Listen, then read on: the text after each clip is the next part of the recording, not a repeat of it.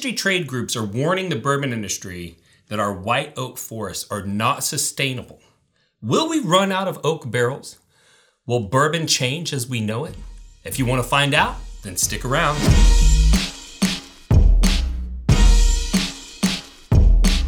So, before we get started, I want to thank all of the Patreons that have joined out there to support this cause. We could not do it without you. Podcasts are expensive produce and maintain, and it's the Patreons out there that make it all possible. But we do have a lot of extra things that the Patreons get. So if you're watching this video, you may want to consider joining our Patreon. We do some live in person events. We're doing a couple of distillery takeovers where we take over the whole distillery for the day, pick a single barrel. There's going to be single barrel purchase opportunities. We've got some live in person bottle shares, online bottle shares. We have a Patreon only challenge coin that's coming out. We have massive discounts on merchandise. Um, it's just a really great community, and you also get the satisfaction of knowing that you're supporting the channel and the mission of bringing people together. So, if you'd like more information, check out the link in the description. So, before we get started on the actual episode, as usual, we have some disclaimers. So, some of the players in this drama are from extreme ends of the political spectrum because we're talking about global warming, we're talking about, you know, uh, CO2 levels and all that stuff. And we are simply relying a message that we found. Okay. We're not attempting to alienate anyone based on your political views. So just keep that in mind. So, first off, let's talk about why barrels matter. So, since 1964, part of the, the definition of bourbon is that it must be aged in a new charred oak container. And uh, obviously, virtually all of the time, the container is a barrel. And there's a good reason for that. Uh, barrels, like the ones that you see here, are held together with hoops and the liquid inside causes the wood to swell. The hoops hold it together, make it watertight, and you don't have any fasteners. And whiskey is extremely reactive with iron. So if you have any fastener screws or nails and it comes in contact with that whiskey, it will uh, degrade the iron. It gets into the whiskey and it makes it not good. And that's why barrels are so popular. Um, and it, it, a lot of people think that it needs to be American oak, uh, but the species of oak is actually not defined in the regulations. So the oak trees don't have to come from the United States. Um, they can come even from overseas. Uh, and but usually the the oak is from the U.S. because the cost of importing oak is is prohibitive for mass-produced whiskeys. Uh, so it's almost always American white oak. Uh, barrels provide between 50 and 80 percent of bourbon's distinct character, depending on what study you read, and 100 percent of its color. So uh, bourbon itself is crystal clear as water, except for the fact that it ages in a barrel. And a world without American white oak trees would be a world without bourbon as we know it. Um, so we have to keep all that in mind. So, are we short on American white oak trees? Is the big question. There are two types of shortages. One is when it's not economically viable to harvest the white oak that we need for the barrels. And the reason why that sometimes happens is because when harvesters go into an area and they pay the money to be able to harvest on private land, um, they don't just harvest the oak trees. They're harvesting all of the different, um, you know, commercially viable tree species, and some of the times the economy in in in its whole doesn't have enough demand for those other types of trees. And so this happened during the Great Recession. There wasn't as much uh, oak available for barrels because there was no lumber that was going into construction because construction was slow. And so we had around, you know, starting in 2007, there were a lot of distilleries that couldn't get barrels. And some of the new Texas distilleries that started in the years after during the barrel shortage were having to age in smaller barrels because it was the only thing that was available to them. All of the full size barrels were being sold to the regular customers that were in the business before the downturn. The other type of shortage is when there are no suitable trees uh, because they just don't exist, right? Because they've all been harvested and there's nothing that's mature and ready to go into the commercial market. And the, the good news is is that we're we're nowhere close to ex- extinction uh, because of over harvesting. That at, at, least not yet. That's not our problem with uh, with the, the oak forest right now. Uh, but there is an organi- organization called the White Oak Initiative. And their assessments show that we have enough mature oak to sustain us for the next 10 to 15 years with our current course of growth. But after that, there's going to be some pretty major declines to follow uh, in the in in the decades to come. So the problem that we're experiencing is this whole notion that that green is always good, and that doesn't always translate to sustainability. Uh, what do I mean? So this is because you know there's this idea that if you have a forest, you don't need to manage it, right? Uh, it's green, it's natural, just let it do its own thing. Um, and what ends up uh, actually being the case is uh, there's some arguments to be made that unmanaged forests increase the number of forest fires, uh, but it also allows invasive spe- species to come in and compete with the native species for the resources to figure out who's going to grow. And right now, about 75% of all oaks surveyed, uh, white, white oak acreage, which is around 104 million acres in the United States, could be classified as at least mature, meaning they could be harvested. And about 60% of those lands had no white oak seedlings present, and about 87% had no white oak saplings present.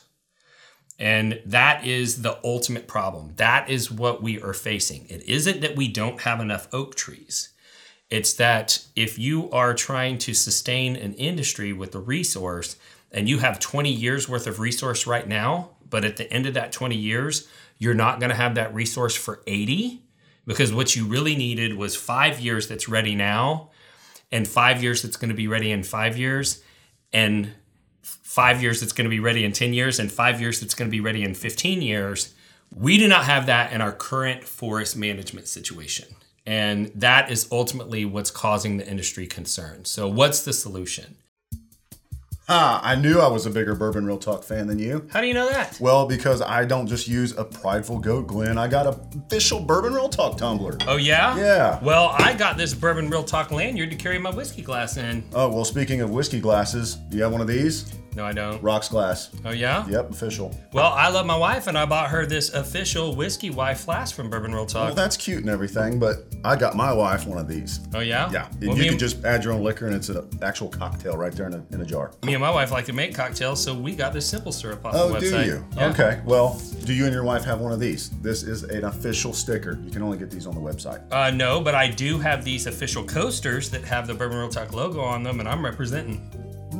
Well, while you're representing those little coasters of yours, I've got an aroma kit. Do you? Yeah, so I can smell literally everything in bourbon. Everything. Well, I don't have that, but I do have this sample box that I keep all my samples in because I'm part of the community and I share samples. yeah, but do you have Glen toppers that are officially Bourbon Real Talk? I don't have that, but I do have this large whiskey carrying case for my glasses so that I don't break them. See, I knew you had that. That's why I have this, the smaller version. Okay, it packs more easily into your suitcase. Uh-huh. Don't mess with that big old thing. Okay. Suitcase, that's for lamos. Check this thing out. I have a bourbon real talk bottle carrying bag.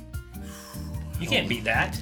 I don't know if I can because. And on top of that, I have a bourbon real talk t-shirt. I'm the bigger fan. oh, I can beat that. Is it extra schmedium? No, I don't have an extra medium. Ha! Extra schmedium. You might be the bigger fan. You win. I knew it. So, whether you're a Bourbon Real Talk superfan or simply looking for quality whiskey swag, head over to bourbonrealtalk.com today. Standards of identity for whiskey can change. And what I think would be a very good solution, and there is currently a, a the TTB is contemplating this change, is right now all mash bill whiskeys, uh, rye, wheat, and malt, and obviously bourbon, are all required to be aged in new charred oak containers. And this obviously uses up the resources of our forests because they have to cut down new trees to be able to make new barrels. Uh, and you can't refill a barrel in the United States and still call it a mash bill whiskey. But the, the TTB just kind of copied and pasted the bourbon requirements for the other categories of whiskey. And there is no such thing in the code as an American single malt whiskey. But the term malt whiskey requires the use of new oak. And we are the only country in the world that requires whiskey made from malted barley to be aged in new oak containers exclusively to have its designation. Um, everywhere else in India, in Japan, in Scotland, in Ireland, everywhere else that uses malted barley, you are allowed to age in used containers. And so there is a possibility uh, that there could be a change uh, to that class of whiskey um, and maybe other classes of whiskey besides bourbon to allow the use of used barrels to provide a little bit of relief on the forest industry. Uh, and there, there has been a petition to do so for malt whiskey. Um, and I actually can't tell whether or not it's passed yet or not, um, but I, I sure do hope that it does. Uh, because I think that one, it would bring our malt whiskeys more in alignment with the world's expectations because they're used to tasting whiskey that aged in a used barrel and two, it would provide this relief that we need. Another solution would be to bring together seemingly unrelated groups to face the problem. So, distillers, coopers, which are the companies that make the barrels, winemakers, landowners, and climate change advocates all support this initiative. So, distillers, coopers, winemakers, and landowners all want economic sustainability for financial reasons, but climate change advocates want this to be done because white oak's sustainability equals capturing of CO2 emissions, which they want to fight climate change. And this means that there are resources available for landowners who are willing to get involved and get tapped into this movement. Um, the, there's public private partnerships that are available out there and there are 10 recommendations to create regeneration ranging from site preparation and replanting to selective harvesting and forest management and maintenance.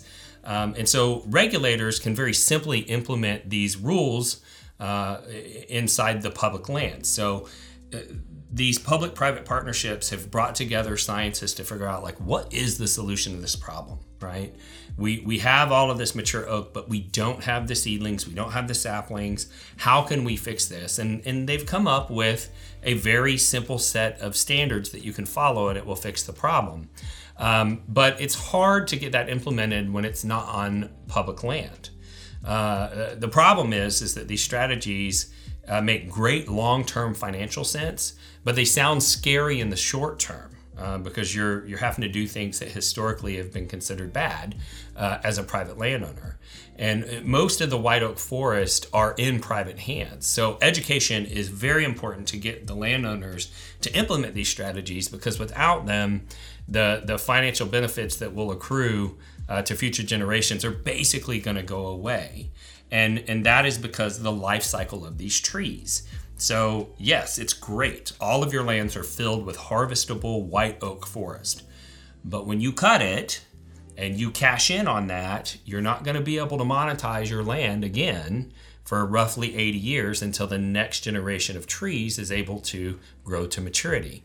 And so I I I am a little bit worried about the future of the white oak forest in the United States because of all the demand from the growth of bourbon.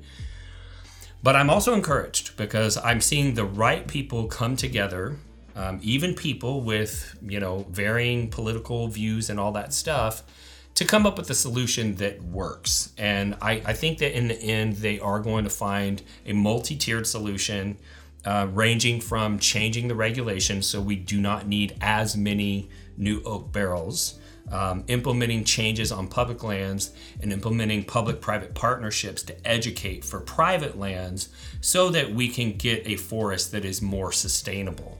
Uh, but when you are hearing that there could be a barrel shortage, that is why. But if you're a consumer, don't panic. Um, we, we have what we need for a longer amount of time than I think it's probably going to take to solve this problem. Um, and if you're a producer who makes or wants to make American single malts, I would highly recommend that you join in on the petition. Um, you can do so online on the TTB website uh, about changing the standards of identity for that category so that you can start using um, some of your used barrels again. Uh, and if you're a landowner, I would strongly recommend that you go to the White Oak Initiative's website and get involved. Um, because I think together we'll be able to come up with a solution to this problem. And as I said, as a consumer, I don't think that we need to worry yet. I think that the right minds are working on these things. But when you hear that there could be a barrel shortage, it's not because we don't have enough oak. It's because we don't have enough younger oaks that are going to be ready when we need them to. So, hopefully, this show was enjoyable for you. We appreciate you tuning in. I want to tell you a little bit about our show philosophy, and that is that we are all about bringing people together around bourbon. And that is uh, an initiative that's personally important to me because I lost my brother to suicide in 2014. He was a military veteran, um, he had PTSD, he was on opioids, um, and he started to separate from the world that was around him. And that was kind of the recurring theme whenever I started to try and break down this situation was that he didn't feel like he had a place in this world anymore. And so I started looking for ways to help people feel more connected to the world around them. And I started seeing the connective power of bourbon and how it brought people together from different walks of life, even people who would normally not necessarily become friends on their own. And I thought, wow, if I can harness this power and get you connected to whiskey, maybe the whiskey will do the rest of the job and get you connected to others so that you don't have to feel the way that my brother did.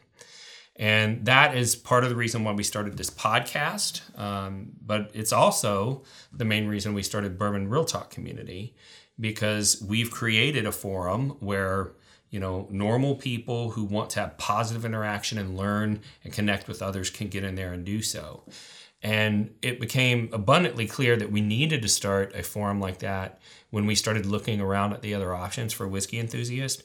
And many of the online forums are fill, filled with people who it's what we call trolls. And they basically go on there and make fun of other people and use the forum to spread hate, uh, usually to pump themselves up.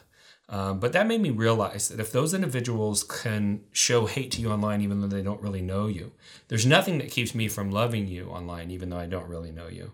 And that's why I end every podcast the same way, and that's this. If you wake up in the morning, you're unsure whether or not anyone loves you, just know that I love you. And I'll see you next time on Bourbon Real Talk.